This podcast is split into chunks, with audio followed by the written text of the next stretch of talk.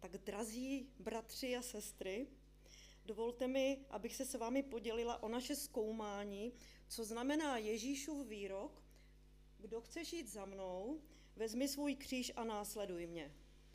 Nás to moc zajímalo a zajímalo nás, jestli ten výrok platí i pro nás osobně a pokud ano, co to přesně znamená, abychom se tím mohli řídit.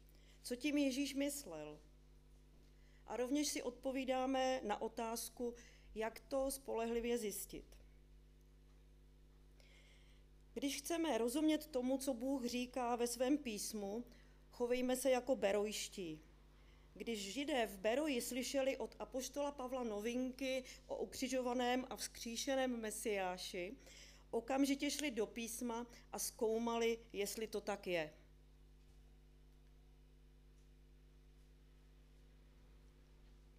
Proč? Všechno, co Bůh chtěl, abychom o něm věděli, napsal ve svém slově. K tomu nám dal svého ducha, který nám dává zjevení a který nás vyučuje o tom, co Boží slovo znamená. Žádný člověk neumí vyložit Boží slovo.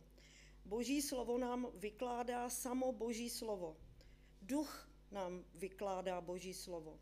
A my hledáme v písmu a on nás vyučuje. Mám tady pár příkladů, které toto dokládají z Božího slova. Tak například druhý list Timoteův.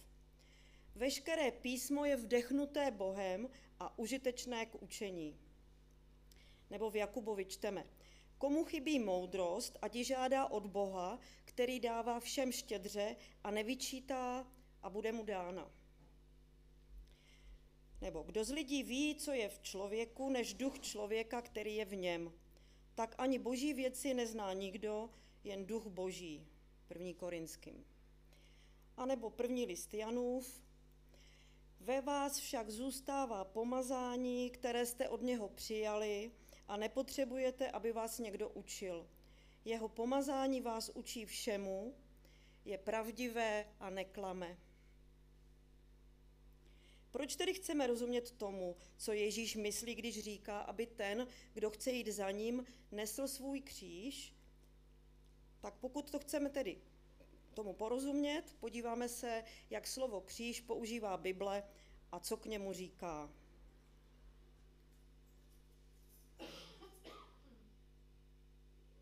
Co najdeme v písmu o kříži? Kříž, řecky stauros, je slovo používané pouze v evangelích a v epištolách. Starozákonní knihy slovo kříž neznají už z toho prostého důvodu, že mučení na kříži byl relativně novodobý způsob obětování bohům v pohanských národech. Izraelci na kříži nepopravovali, nepatřilo to do jejich kultury. V páté Mojžíšově čteme, že člověk, který spáchá hřích, za který je odsouzen k smrti, má být pověšen na strom, na dřevo a že na něm spočívá boží kledba. Na tento verš se Pavel odkazuje v listu Galackým, když říká, Kristus nás vykoupil z prokletí zákona tím, že se místo nás stal prokletím. Neboť je psáno, prokletý je každý, kdo visí na dřevě. Význam slovo dřevo, strom, zde tedy je jako kůl nebo trám, nikoli kříž. A když proskoumáme všechna místa, kde se mluví o kříži, zjistíme, že toto slovo je použita dvěma způsoby. Buď konkrétně, mluví se o dřevěném nástroji k popravě lidí, anebo v přeneseném slova smyslu, v přeneseném významu, Mluví se o spasitelném díle Ježíše Krista. Uvedu několik příkladů. Tak pro konkrétní použití jsem vybrala tyto verše. Tohoto muže jste skrze ruce bezbožníků přibili na kříž a odstranili. Nebo ty, který boříš svatyni a ve třech dnech ji stavíš, zachraň se, sily syn boží a sestup z kříže. A nebo přinutili kolem jdoucího Šimona z Kyrény, jdoucího z pole, aby vzal jeho kříž a myšleno je vždy ten dřevěný kříž. Jedná se o fyzický předmět, na kterém Ježíš zemřel. A v přeneseném slova jsem vybrala Galackým, Kéž se mi nestane, abych se chlubil leda křížem našeho Pána Ježíše Krista, skrze něj je pro mě svět ukřižován a já pro svět. A nebo v Koloským čteme, aby skrze něho smířil všechno se sebou a způsobil pokoj skrze krev jeho kříže.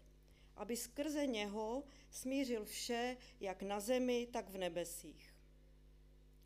A co najdeme v písmu o kříži?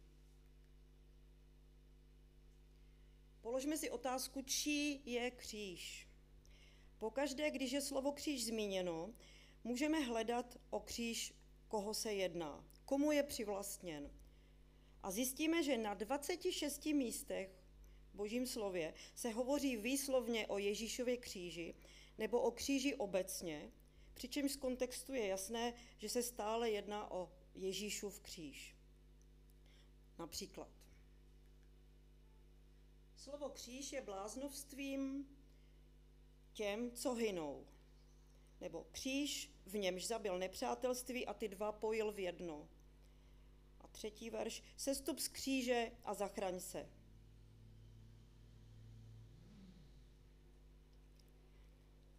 A pouze na pěti místech, v třech situacích, se hovoří o kříži Ježíšova následovníka. Například, kdo jde za mnou a nenebere svůj kříž, není mě hoden. Všem pak říkal, chce-li kdo jít za mnou, ať zapře sám sebe a v onen den vezme svůj kříž a následuje mne. A nebo v Lukášovi ještě, kdo jde za mnou a nenese svůj kříž, nemůže být mým učedníkem.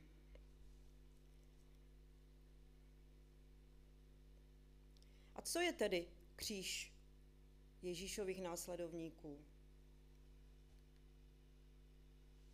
Ježíš mluvil o třech situacích ke svým následovníkům a zmínil kříž někoho jiného než sebe. Tato místa máme zaznamenána v synoptických evangeliích. První je situace, když vysílá 12 učedníků, tehdy ještě neznovu zrozených, aby hlásal, hlásá Izraelcům, že se přiblížilo království nebes. Připravuje je na to, že budou také odmítáni a že budou pobuřovat. Jdou jako ovce mezi vlky. Nepřináší pokoj, ale meč. Postaví děti proti rodičům a bratra proti bratru. Současně je utěšuje, aby si nedělali starosti, co budou říkat, že duch jim dá slova. A třikrát zdůrazňuje, aby se nebáli těch, co duši zabít nemohou a že se o ně Bůh postará. Klade jim na srdce, aby se nebáli se k němu přiznat, i když je to může stát i život. A zde zaznívá, kdo jde za mnou a nebere svůj kříž, není mě hoden. Upozorňuje tedy na to, že následování Krista je může stát život, ale že je to oběť, která stojí za to a že se nemají bát. Druhá situace je poté,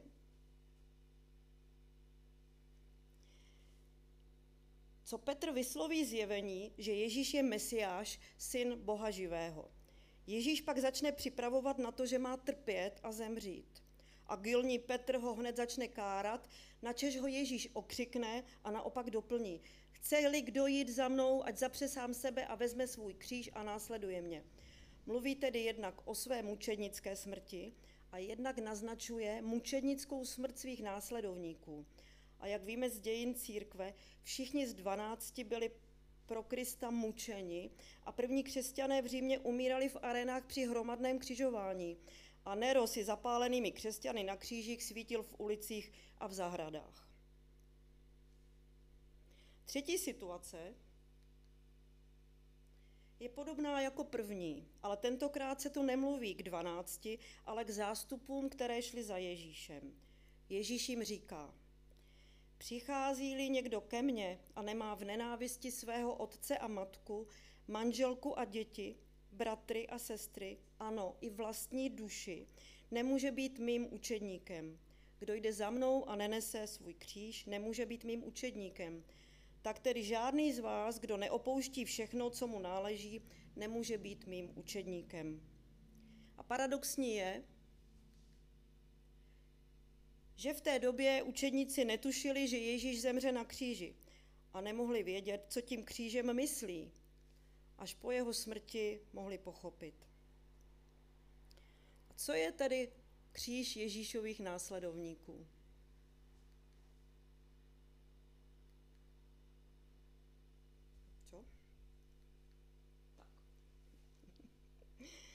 Z kontextu vidíme, že slovo kříž je zde použito v přeneseném významu a že znamená utrpení a pronásledování pro Krista. Ježíš tu zdůrazňuje, že to stojí za to, že stojí za to všechno mu vzdát a následovat ho, i když za to může přijít pro následování a dokonce i smrt. Kříž tedy v životě neneseme, ale přijali jsme do svého života riziko, že s následováním Ježíše je spojeno pro následování duchovní boj a odpor nepřítele. A proč to stojí za to? Protože bezvýhradné následování Krista znamená odpuštění hříchů a návrat k Otci. Ježíš přišel vrátit, co bylo ztraceno. Člověk ztratil své synovství, ztratil obraz Otce, k němuž byl stvořen. A když následujeme Krista, jsou nám odpuštěny hříchy a jednou provždy a dostáváme zpátky synovství, dcerovství a věčný život u Otce. Tak schrnutí. Co jsme se dozvěděli? Když v Biblii, kříž v Biblii je výhradně a na naprosté většině míst jmenován jako Ježíšův kříž, jednak ten fyzický předmět, na kterém zemřel, a jednak jako jeho dílo spásy, které nás zachraňuje. Pouze na třech místech mluví Ježíš ke svým následovníkům. Ve třech situacích, jak jsem už předeslala. O jejich nesení kříže, které, jak vidíme z kontextu, znamená pronásledování pro Krista a mučednickou smrt. Nikde v písmu nevidíme, že by nesení kříže znamenalo nějaké životní těžkosti nebo trápení. Měli bychom si upravit svou představu podle písma. Nemůžeme tvrdit, že naše životní trápení, nemoci nebo ztráty blízkých lidí jsou náš kříž, protože nic takového písmo neříká. Rčení mám s tebou kříž, nebo koho pán Bůh miluje, křížkem navštěvuje, jsou lidské výrazy, které s božím slovem nemají nic společného. Nemají oporu v písmu. Když byl Ježíš umučen a vzkříšen, začala platit nová smlouva. Vírou v něj jsou nám odpuštěny hříchy, umíráme starému životu a jsme spolu s ním vzkříšeni jako nové stvoření v Kristu. Nádherné je, že když poznáme, kým jsme jako nové stvoření v Kristu, přichází obrovská a neutuchající radost, život s ním je lehký, dává sílu, klid a pokoj, moudrost a blízkost také nám dává moc. Jsme spolu s ním posazeni na nebeských místech. V blízkém vztahu s ním, s vědomím toho, kým jsme jako boží děti. Jsme královské kněžstvo a svatý národ a tak stojíme v každé životní události, i kdyby byla sebe tragičtější. Jsme-li nové stvoření v Kristu, náš život je zakotvený v pokoji a radosti. Těžkosti života jsou součástí duchovního boje ve kterém ale on zvítězil a my s ním. Závěrečné shrnutí. Písmo vykládáme písmem, boží slovo a duch nám vysvětlí boží výroky, ne Wikipedie nebo filozofie. To, co si myslíme, opravujeme podle pravdy božího slova. Netrvejme na tom, co myslíme a na co jsme zvyklí, když boží slovo říká něco jiného. A na závěr připomíná první list Petrův. Vy však jste rod vyvolený, královské kněžstvo, národ svatý, lid určený k božímu vlastnictví, abyste rozhlásili mocné skutky toho, jenž vás povolal ze tmy do svého podivuhodného světla. Amen.